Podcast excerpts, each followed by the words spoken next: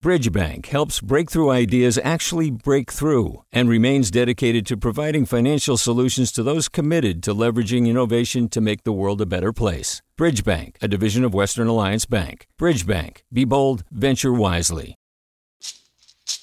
Hey, it's Glynn Washington from Snap Judgment. And if you love what you're hearing, and I know you love what you're hearing, please consider becoming a KQED member. Special access to cool events, behind the scenes footage, and so much more. Plus, you'll sleep better at night knowing you did your part for the community you depend upon. It's in you. Please be in it.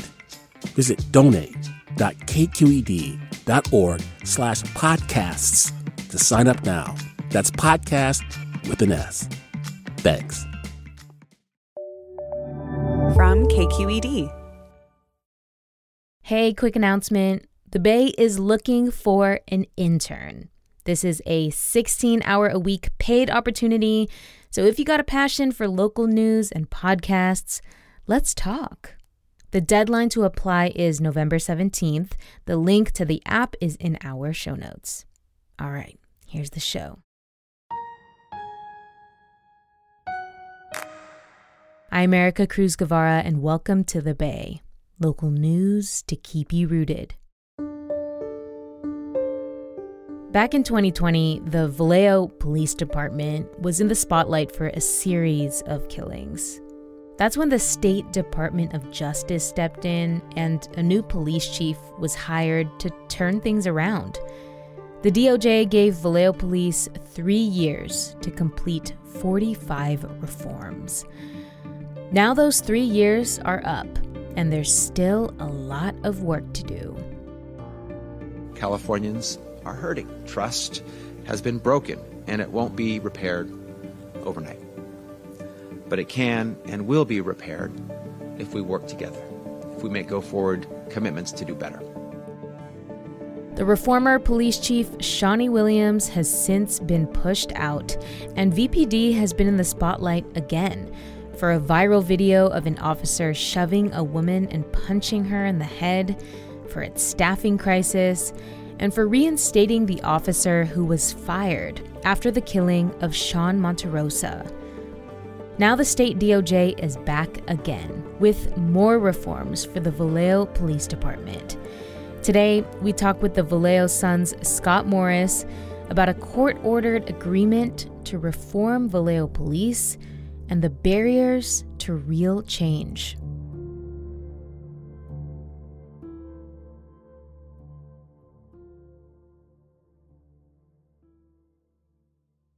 Hi, I'm Sasha Khokha, host of the California Report magazine. Every week, we bring you stories about what connects us in the giant, diverse Golden State.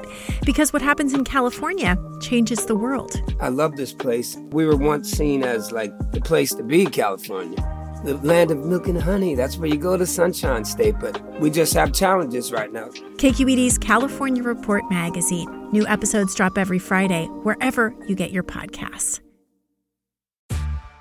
Hey there, this is Brittany Luce from NPR's It's Been a Minute.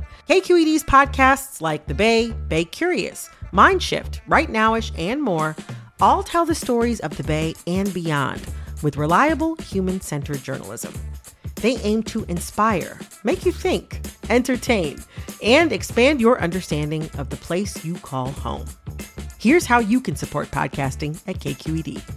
Showing your support is easy, and you can join Brittany in supporting KQED Podcast too at donate.kqed.org slash podcast.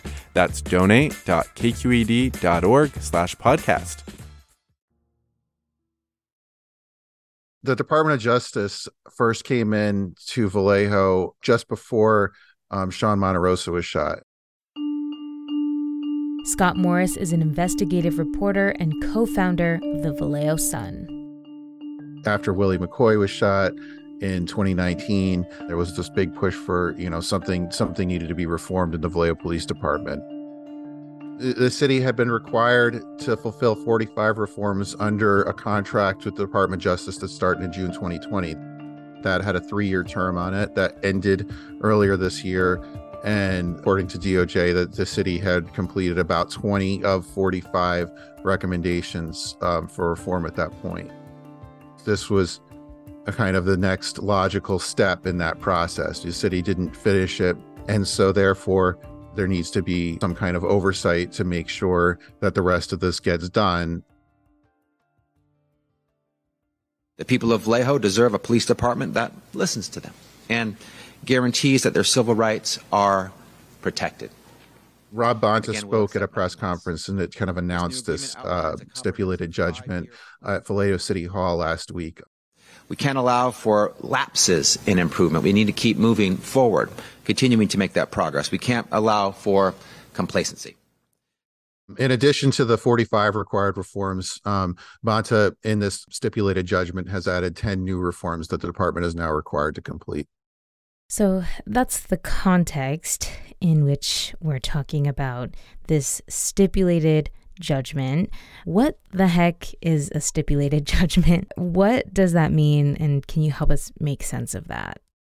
A stipulated judgment is basically that this reform program that DOJ had been working on in Vallejo is now in front of a judge. So now is being kind of overseen a judge who makes sure that that there's progress and the city is fulfilling its obligations to this. And um, if not, that there could be potentially legal consequences for you know not fulfilling their obligations here.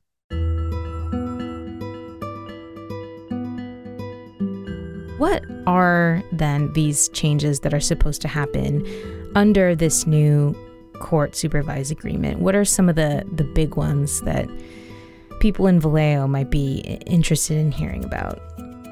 So, some of the stuff that it adds has to do with when officers can conduct searches, when they can stop people, and whether they can search them when when once they've stopped them. You know, there, there's all these reforms in terms of bias and policing Another thing that they're required to be doing now is they're going to um, be conducting audits of incidents when officers point firearms at anyone or brandish a firearm. And so they're going to be looking at that and making sure that, you know, officers are doing that for the right reasons um, and they're not just like pulling their guns in situations where it's unnecessary. And then, you know, just simple stuff like soliciting feedback from the community or engaging community members in um, their promotions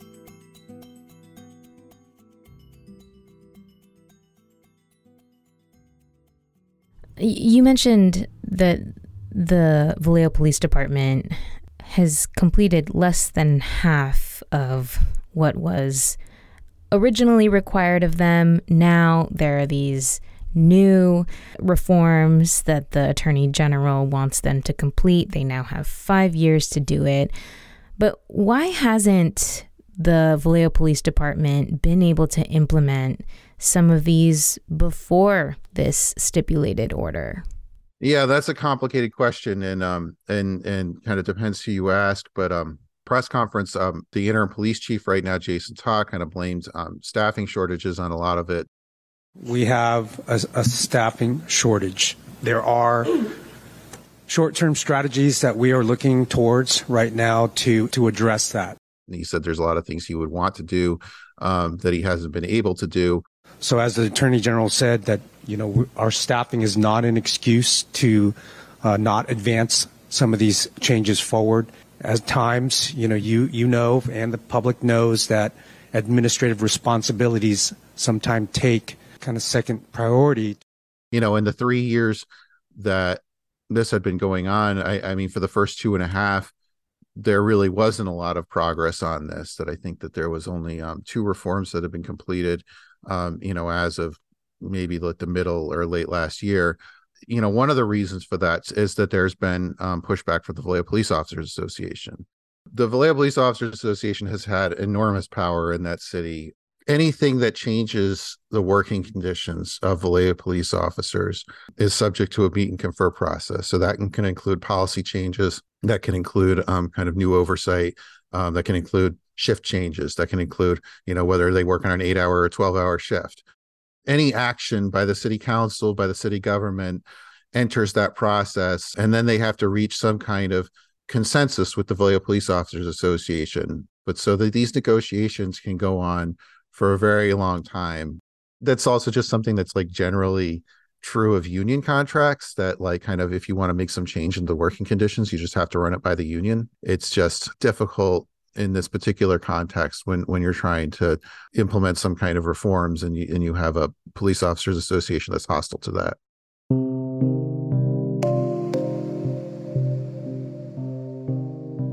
One big reform Vallejo police have yet to fully implement is the creation of an independent police commission, a civilian body whose job is to oversee the department. City councilors have already agreed on what a commission would look like, but it hasn't taken off because of pushback from the police union. The union has even blocked efforts to hire more civilians, including a civilian hired to handle communication with the public, as well as efforts to hire an interim police auditor while a plan to build the commission was coming together.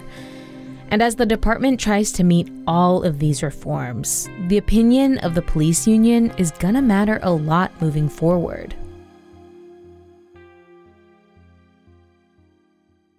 What has the POA said so far in response to this announcement by the Attorney General?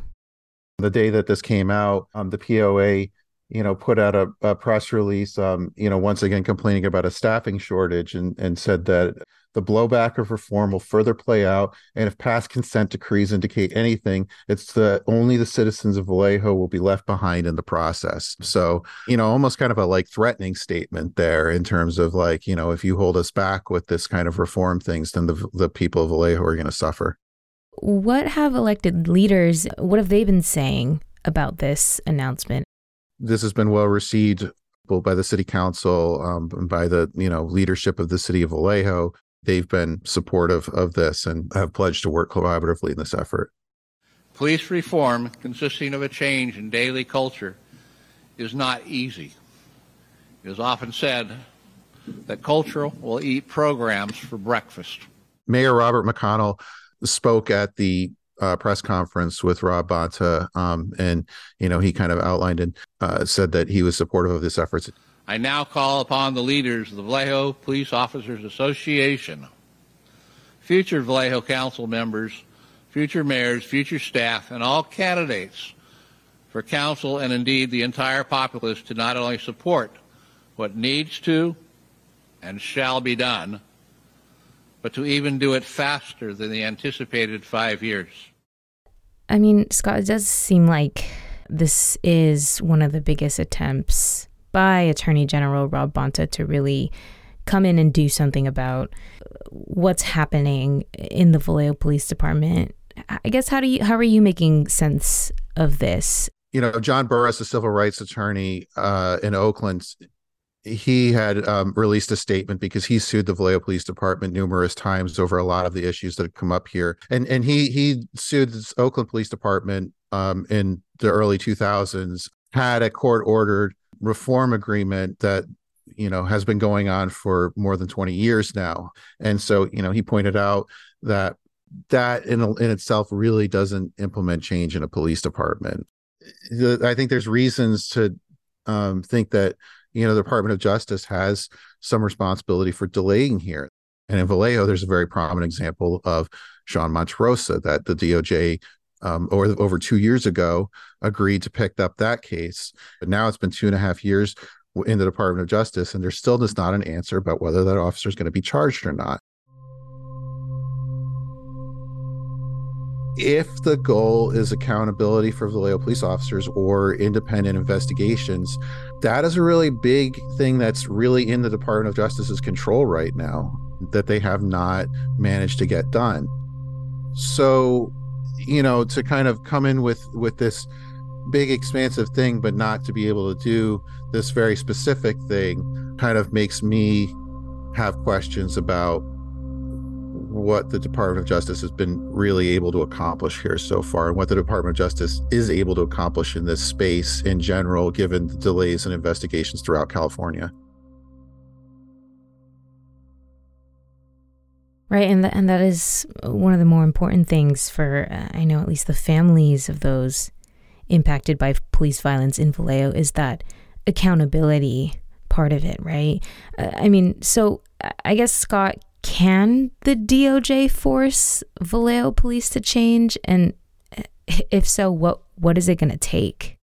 I mean, look, like you know, if if the Vallejo Police Department historically has been in charge of its uh, investigating itself after serious incidents and and kind of has been this really insular space like I, I think that there's certain leadership in the department could force a change but i think that that change really at the end of the day needs to come from within now external pressures can certainly affect how they uh, approach things but you know i i think that uh, whether or not it, it, can really force a change I, i'm not so sure about that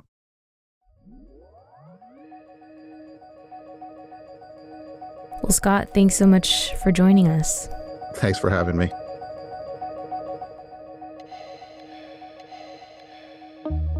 That was Scott Morris, an investigative journalist and co founder of the Vallejo Sun. This 40 minute conversation with Scott was cut down and edited by producer Maria Esquinca. Our senior editor is Alan Montecillo. He scored this episode and added all the tape. Music courtesy of the Audio Network. The Bay is a production of member supported KQED in San Francisco. I'm Ericka Cruz Guevarra. Thanks for listening. Talk to you next time.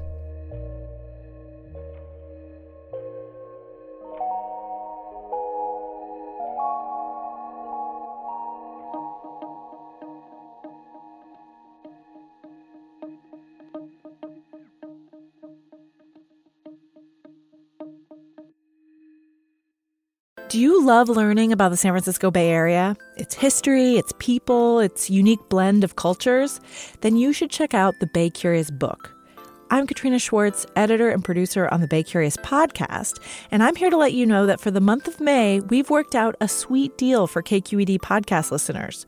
Right now, you can get the Bay Curious ebook for $1.99. That's right, $1.99. Just search for Bay Curious wherever you get your ebooks or find a link in our show notes. This offer does expire at the end of the month, though, so you'll want to act on it fast. Happy reading!